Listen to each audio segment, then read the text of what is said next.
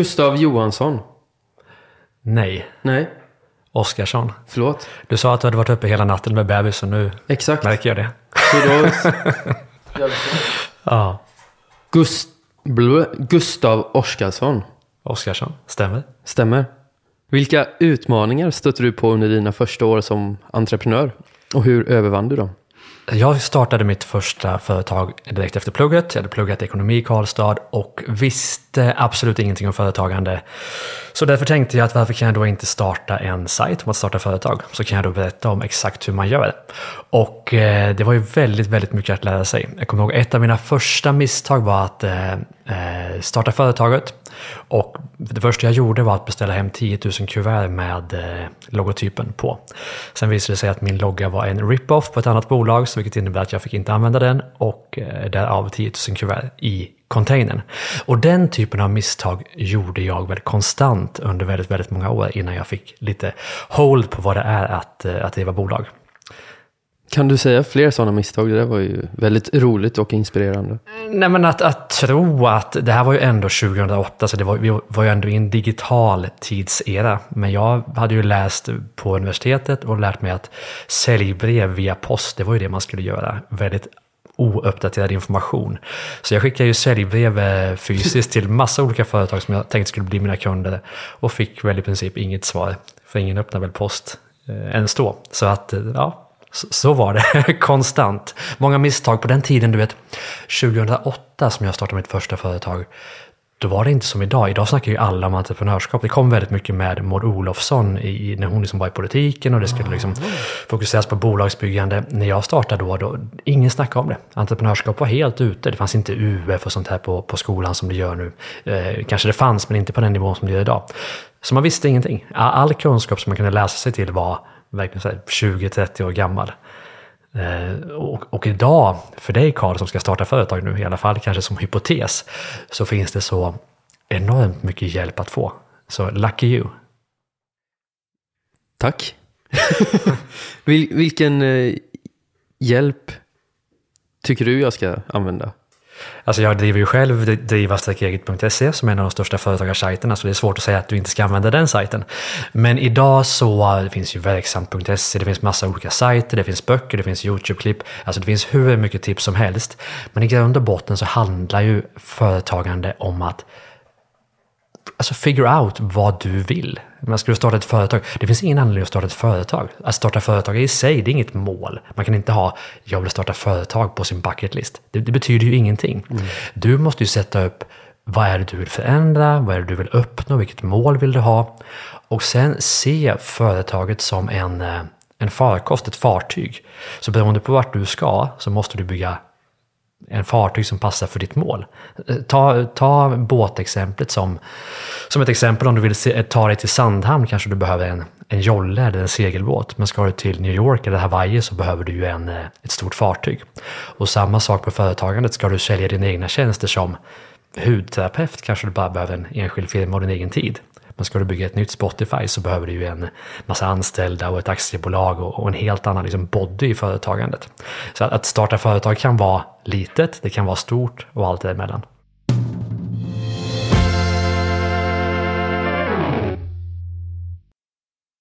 Jag vill höra mer om misstagen.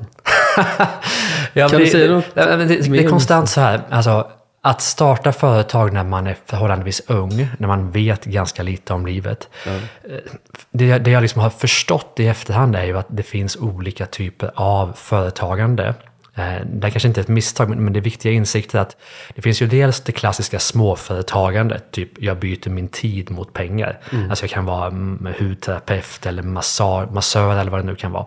Och sen finns det ju ett, ett entreprenörskap som är något helt annat, man verkligen bygger bolag, alltså ett nytt Spotify eller där man ska liksom verkligen bygga ett, något som ska bli jättestort. Och att, att identifiera vem man själv är tror jag är så extremt viktigt. Det tog mig åtta åtta år som jag minns det att förstå, vill jag bygga ett livsstilsföretag? Där jag bygger ett, ett liv som är jävligt härligt? Eller vill jag bygga ett företag som ska bli något väldigt, väldigt stort?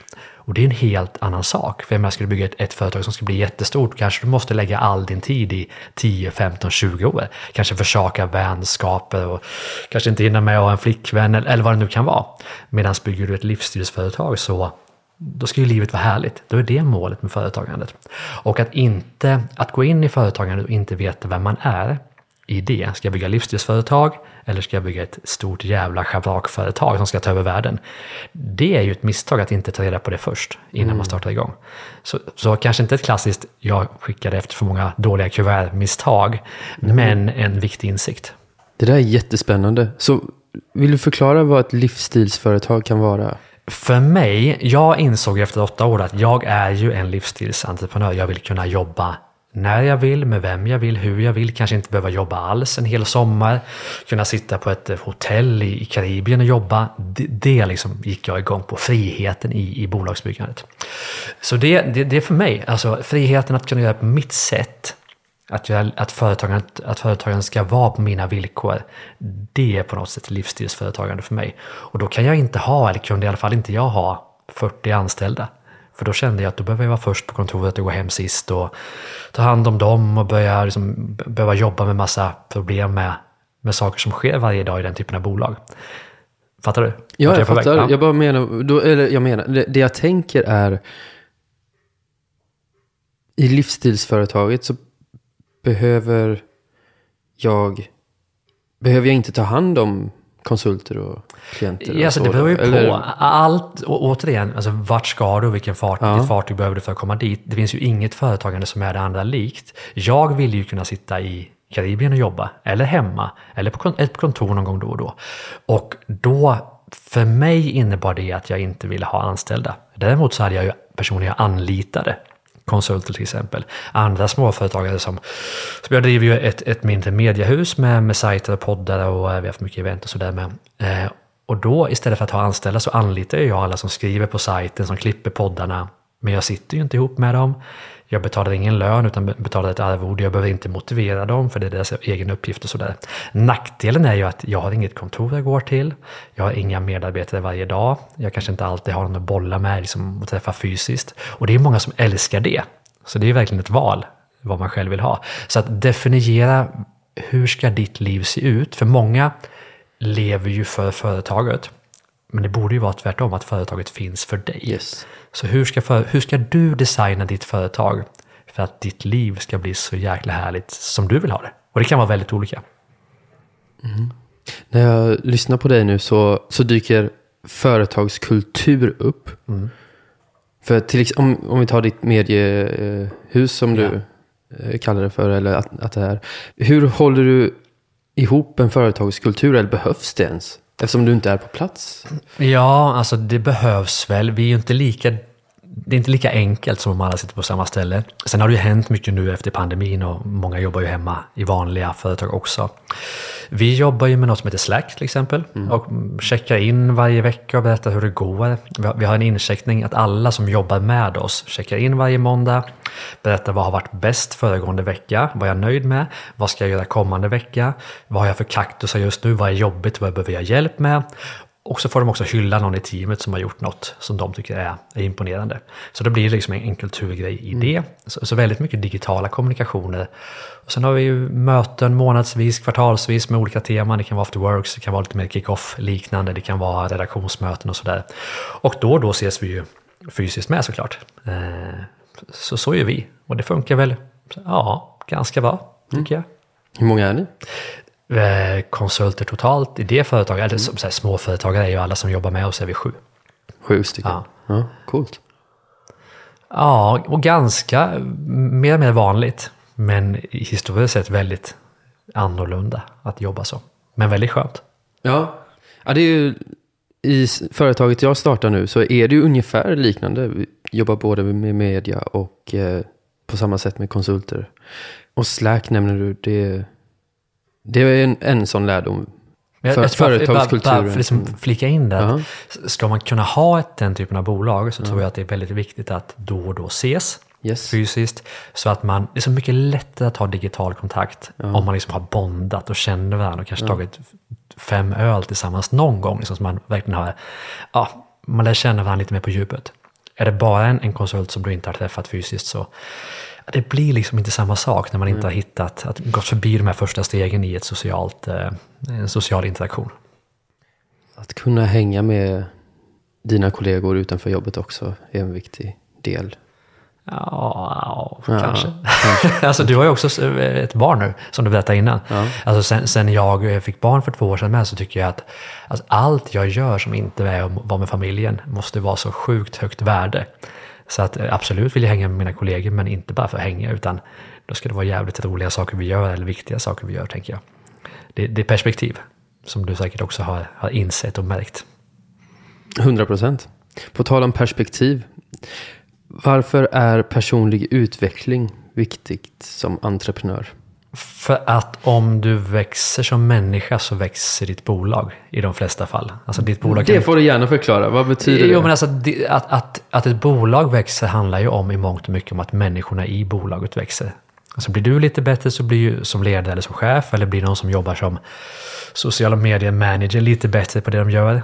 Eh, kanske lite säkra i sig själva eller vad det nu kan vara så växer ju de i sin uppgift och då växer, blir bolaget bättre. Så att, att, att satsa på personlig utveckling är ju att satsa på att bygga ett, ett mer välfungerande och lönsamt bolag förmodligen. Så att personlig utveckling är exakt samma sak som bolagsutveckling i mångt och mycket. Sen idag så är det ju väldigt mycket teknik i de flesta bolag och det är en annan sak, men personlig utveckling för mig har ju varit allt. Från att ha gått från att vara ganska eller väldigt blyg Eh, som ung till att, att stå på scen och föreläsa för väldigt många personer. Den personliga utvecklingen har ju också gjort att jag kunnat leda bolag och investera i väldigt mycket bolag och sådär. Så att personlig utveckling, jag gillar ju Dels gillar jag ju Googles tänk, att de har en, en halv dag varje vecka i alla fall hade där de, alla anställda fick jobba med det de tyckte var kul. Men också att lägga in utbildningar, olika teman, eh, sätt att, att utveckla varje person. Det är ju idag, när vi pratar om kultur, kanske employer branding, att, att ge människor i ditt företag, om du är anställd eller konsulter, eller också till dig själv, att ge alla en möjlighet att utvecklas. Det är ju det som kommer få folk att vilja älska ditt företag, bli raving fans av ditt företag, att vilja stanna i ditt företag. Det är inte pengarna som gör det. Det är inte deras lön som gör det. Det är ju deras egen personliga utveckling som är det absolut viktigaste. Mm. Men de flesta har ju inte anställda när man startar, det ska vi komma ihåg också.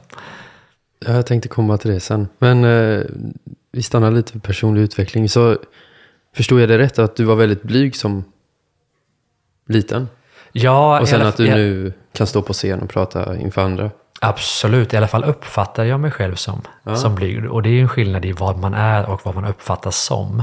Hur, kom, eh. hur såg den resan ut? Hur kom du över det? För det där är ju inte något lätt att göra, eh, tänker jag. Nej, all personlig utveckling är ju svår. Hade den inte varit svår så hade det, hade det inte varit värt att göra det, tänker jag. Så hur var det? Steg för steg. Eh, man ska, jag kanske inte ska sitta här och eh, puffa för alkohol. Men alltså bara en sån sak som att man kom upp i en viss ålder när man kunde ta en liten öl mm. eller två, mm. kanske typ på universitetet. Och eh, hjälpte en att, att släppa någon form av, av spärr. Liksom. Mm. Allt ifrån det till att, att starta företag, bara en sån sak gjorde att man var tvungen att, att gå ut och sälja någonting. Man var tvungen att ta sig över vissa eh, jobbiga eh, steg som, som alltid är steget huvud. Till att eh, min första föreläsning var på, på Berns, vilket är en bra start inför ganska mycket folk. Och jag minns, jag minns ingenting av den. Men bara att, att tacka ja, tror jag, när man vill tacka nej, kanske är insikten. För man vet, eller jag i mitt fall visste att det här behöver jag för att bli den jag vill bli. Jag vill inte, jag vågar inte, men jag säger ja och sen får det väl kanske lösa sig på vägen. Ja, jag, jag, förstår precis vad du menar. Jag, ah. um, det där tycker jag är jätteintressant.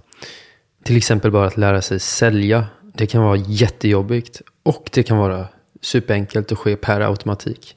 Ja, och, men, ja. men du sa att det bara är i ens huvud. Hur kommer du över den spärren? Alltså först är det ju att... Eller slår igenom den spärren. Ja, du måste ju först inse...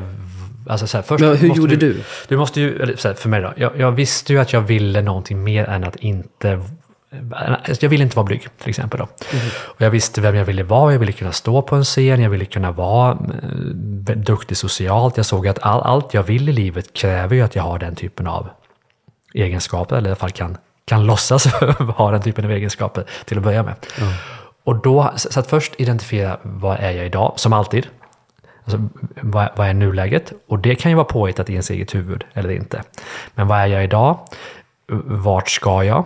Okej, jag, jag, jag, jag är blyg idag, jag vill kunna stå på scen eller leda ett möte eller vara en social mittpunkt. Okej, vad behövs för att ta sig dit? Jo, jag behöver kunna det här och det här. Okej, och vad är de små stegen? För det handlar ju nästan alltid om små steg. Vad är de små stegen för att ta sig dit? Okej, exempel. Jag skulle gå och klippa mig. Jag skulle kunna sitta tyst och bli klippt. Jag skulle också kunna till en person jag inte känner alls börja babbla utav bara helvete och låtsas när jag sitter i klippstolen att jag är en person som babblar utav bara helvete. alltså, Och så gör man det en gång. Och det är ingen som bryr sig. Alltså hon känner ju inte mig. Nej. Och jävlar, det här funkar ju ganska bra. Eller så gjorde det inte det. Och så steg för steg för steg. Tänker jag. Det är alltid det här lilla stegets kraft som det kallas. Det är ju väldigt få av oss som har förmågan att gå från ett läge till ett helt annat läge över en dag. Utan små, små, små steg.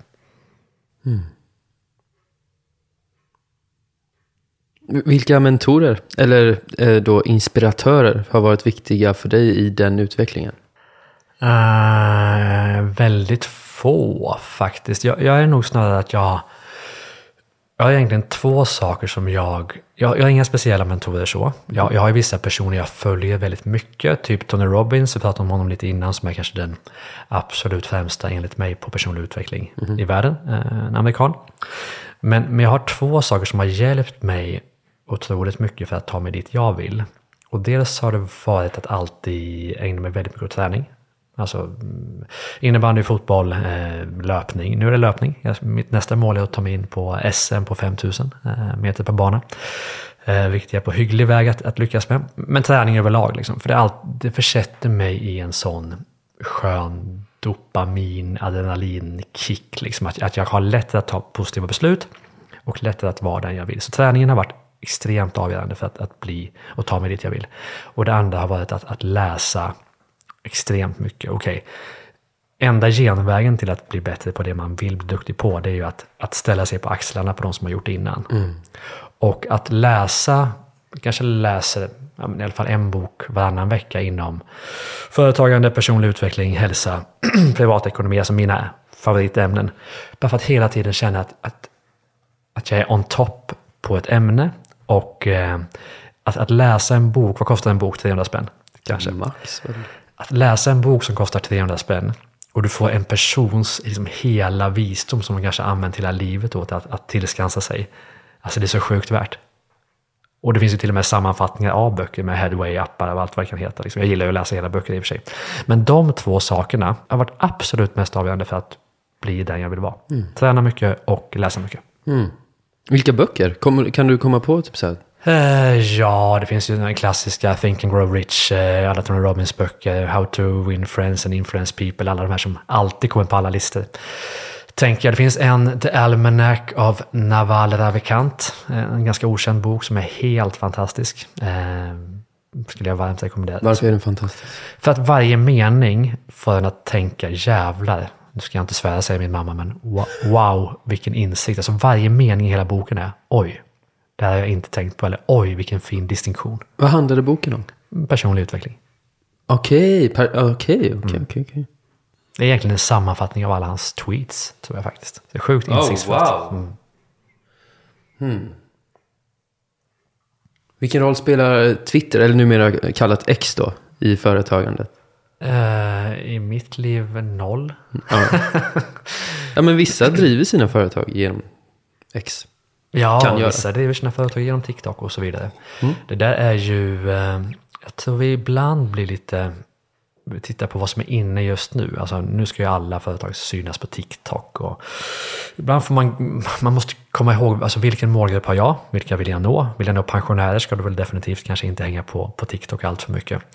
Men det är lätt att bara hänga på det som alla andra gör. Och jag uppfattar att vissa lyckas ju såklart genom att göra det, men det är ju än mer intressant med företagande där man gör precis tvärtom. Okej, nu ska alla vara på TikTok, ja men då kör vi annonser i lokaltidningar. Eller vad det nu kan vara. Jag gillar ju folk som går tvärt emot. För det finns ju alltid, det finns ju trender i världen. Vi har ju en digitaliseringstrend, vi har en AI-trend, vi har hälsotrender. Vi har ju eh, massa olika trender i världen kopplat till klimat och liknande. Men det finns ju alltid en mottrend till allting. Säg att det finns en hälsotrend i världen att alla ska starta hälsokaféer. Så kommer det å andra sidan finnas en mottrend där alla startar kaféer med extra mycket smör och socker i i bullarna. Va? Så att det, om det är något jag tycker att man ska undvika om man startar företag, det är att vara i mitten, att vara lite av allt, att vilja nå till alla, att vilja sälja lite av, av det mesta. Alltså att lägga sig i mitten, vilket många svenska butikskedjor inom kläder till exempel gör, där det finns lite för de flesta. Det tror jag är receptet på att misslyckas, utan bara hitta en extremt tydlig målgrupp och vara extremt tydlig i dina budskap. Eh, det tror jag är liksom, för dig Karl som ska starta företag, viktigt. Alltså jag menar om du har en konsultverksamhet. Ja. Du ska sälja marketing eller social, sociala mediekompetens eller vad det nu kan vara. Om du, om du vänder dig till alla, då blir det ju bara en i mängden. Men om du säger så här, vi är experter på sociala medier, att hjälpa företag inom arkitekt att lyckas på sociala medier, då blir det så sjukt mycket mer relevant än att säga att vi hjälper alla företag med sociala medier. J- Jätte, jättetankeväckande och intressant. Nästa fråga. Vad är ditt synsätt när det gäller att fatta viktiga beslut inom företaget? Uh, allt egentligen när det handlar om beslut handlar om state. Vad ska vi säga på svenska? Känsla. Att, att vara i rätt state, att vara i rätt känsla. Har du så, vi var inne på att sova dåligt och ha småbarn. Eh, ska du gå upp och ta ett beslut när du har sovit dåligt eller har bråkat med någon eller har fått vatten från en bil på dig. Alltså när du är i ett dåligt state ska du inte ta några viktiga beslut överhuvudtaget. Så, så det är väl mitt förhållningssätt till beslut att alltid ta dem när jag är i ett positivt state. När jag är glad, när jag är framåtlutad, när jag, när jag är positiv. Och, och samma sak om vi kopplar det till, till en arbetsdag för dig som driver företag, eller egentligen för alla. Många företagare jobbar med något som kallas för hour of power. Eh, Out of power. Hour of power, alltså Hour för, första power. timmen på Okej. dagen. Och det kan vara en halvtimme, det kan vara en kvart, det kan vara en timme. Eh, många företagare och många andra också väljer att, att ägna den första timmen varje dag åt att, att äga sin, sin morgon.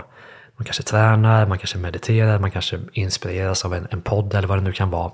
Det vill säga att försätta sig själv i ett state där man är redo att ta sig an dagen med de absolut bästa förutsättningarna. För om du äger din morgon så äger du på något sätt din dag också. Liksom du sätter dig i förarsätet. Och, och nästa steg som jag använder mycket det är att när jag väl börjar jobba sen, att göra dagens två viktigaste uppgifter innan jag kollar någonting annat. Innan jag kollar mejlen, innan det får komma samtal, innan pushnotiser, vilket för övrigt är det värsta man kan ha på någonsin. Amen. Eh, så, att verkligen liksom gör det viktigt. Först kanske din hour of power och sen gör dagens två viktigaste uppgifter innan du kollar någonting annat. Innan du kan bli störd av världen. För om, om du låter mejlen eller pushnotiserna störa dig det första du gör så kommer du tappa fokus på en gång och inte få det gjort som du hade tänkt. Så bestäm kvällen innan eller dagen innan. Vad är morgondagens två viktigaste uppgifter? De får ta max en timme per styck tycker jag. Och så gör du dem absolut först. Och sedan kan du öppna upp mejlen eller vad du nu vill hålla på med. Och då tar du de mest vettiga besluten du kan Eh, ta för de att... två saker som snabbast och bäst enligt min egen definition tar mig dit jag ska, alltså mitt mål. Got it. Du nämnde privatekonomi innan. Det är något jag verkligen har behövt sätta mig in i på riktigt nu när jag startar företag. Jag har själv läst ekonomi men jag tyckte inte om Ekonomi. det. men nu när jag har blivit vuxen och liksom skapa, skaffat familj och så, så är det jätteintressant helt plötsligt. Där kommer min fråga. Vad är en likviditetsbudget och hur ska jag använda den? På bästa sätt. Eh, nu får vi ju sortera lite här då. Likviditetsbudget använder du oftast i företaget. Går att använda i privatekonomin också, men jag sorterar gärna åt mig. Ja, nej men om vi tar företaget då först. Ekonomi i allmänhet handlar ju om att hushålla med resurserna. Eh, Det är väl definitionen på det. I företaget så har man ofta en eh, resultatbudget och en likviditetsbudget. För de flesta nystartade bolag så handlar det, då behöver man en likviditetsbudget, det vill säga har du pengar på kontot för att betala det du behöver betala? Det är egentligen så enkelt. Resultatbudget är ju en annan sak. Det behöver inte betyda, bara för att du har ett positivt resultat behöver du inte ha pengar på kontot. Det är lite svårt att förstå i början, men den definitionen är viktig. Så en likviditetsbudget i företaget är jätteviktig första åren, och speciellt om det går dåligt också. Men även privat såklart en budget för att se vad använder jag pengarna till? Vilka svarta hål har jag? Är det latten varje dag som till slut blir 10 000 per år? Eller vad kan det vara? Men jag tycker att privatekonomi är så väldigt, väldigt viktigt. För ett av syftena med att starta företag, det är ju att tjäna pengar. Mm. Det är inte enda syftet, men det är ett viktigt syfte. Och där tänker jag, det finns ju många, speciellt människor som driver företag inom kulturbranschen, som är, där det är fult att, att tjäna pengar. Och till dem brukar jag säga att vem ska ha pengarna om inte du? Alltså om jag gav dig en miljon, skulle du kunna göra någonting viktigt med dem då? Skulle du kunna göra någonting som är viktigt för världen om jag gav dig en miljon? Då säger du förmodligen ja. Då är det väl bättre att du har pengarna än någon sunkig finansperson som bara vill tjäna pengar för sin egen skull. Inte vet jag va? Så att, att, att, att vilja tjäna pengar, våga tjäna pengar, att tjäna pengar är extremt viktigt för utan pengar kan du inte göra det du vill för att göra världen bättre. Det som är problemet är för många företagare är att man är väldigt dåliga på två saker. Dels privatekonomi, man är duktig på företagandet efter ett tag, men man är väldigt dålig på att skaffa pengar till sig själv. Man betalar ju konsulter först, man betalar Skatteverket först, man betalar anställda först, man betalar leverantörerna först och blir det någonting över så tar man pengarna som är kvar. För de flesta så blir det ganska lite kvar. Alltså att starta företag, det är ju inte smart. Man är ju dum i huvudet ekonomiskt om man startar företag i de flesta fall. Visst, vissa tjänar mycket pengar, men de flesta tjänar ju mycket mindre än de hade gjort om de hade varit anställda. Så starta inte företag för att tjäna pengar om du är, jobbar med någon form av konsultverksamhet, för de flesta tjänar kanske mindre än de hade gjort annars. Men de flesta är ganska dåliga på att, att få ut pengar till sig själva. Eh, mm. pension, lön, eh, man tar det som blir över. Istället borde man sätta av pengar till sig själv först, för det är du som är absolut viktigast i bolaget. Och det andra ska jag säga som företagare är väldigt dåliga på, det är att när de sen har tjänat pengar på sitt företag så får de för sig att de ska investera i andra bolag. Det är de katastrofdåliga på i allmänhet. För att i företaget så går man all in och det måste man för att lyckas med sitt företag, tycker jag. Men sen så går de all in också på investeringarna och det ska man absolut inte göra. Där ska man lägga äggen i massa olika korgar, men det har de inte lärt sig. En passus, men lite kopplat till privatekonomi. Tack så mycket. Vart kan jag följa dig som lyssnar på det här? Eh, sociala medier är jag extremt dålig på. Eh, kan bli bättre om ett tag. Eh, driva-eget.se såklart. Men du kan även lyssna på mina poddar förstås. Eh, Business X och Ordinary People Who Do Badass Things. Och det tänkte jag att vi ska prata om nu. Gustav, Gustav, Gustav. Denna kompetenta entreprenör. Denna innovativa nyfikenhet. Vad mer kan jag säga? Jo, tydligen att vår egen vaktmästare här på institutet har skrivit in sig som elev. Så nu står jag och monterar mitt egna upp och nersänkbara arbetsbord. Men hur som helst, om du är företagare och vill lära dig mer om att starta och driva företag så ska du gå in på www.patreon.com nyfikna idioter och låta dig fascineras av en hel timme av tips och tricks för din egen företagsamhet.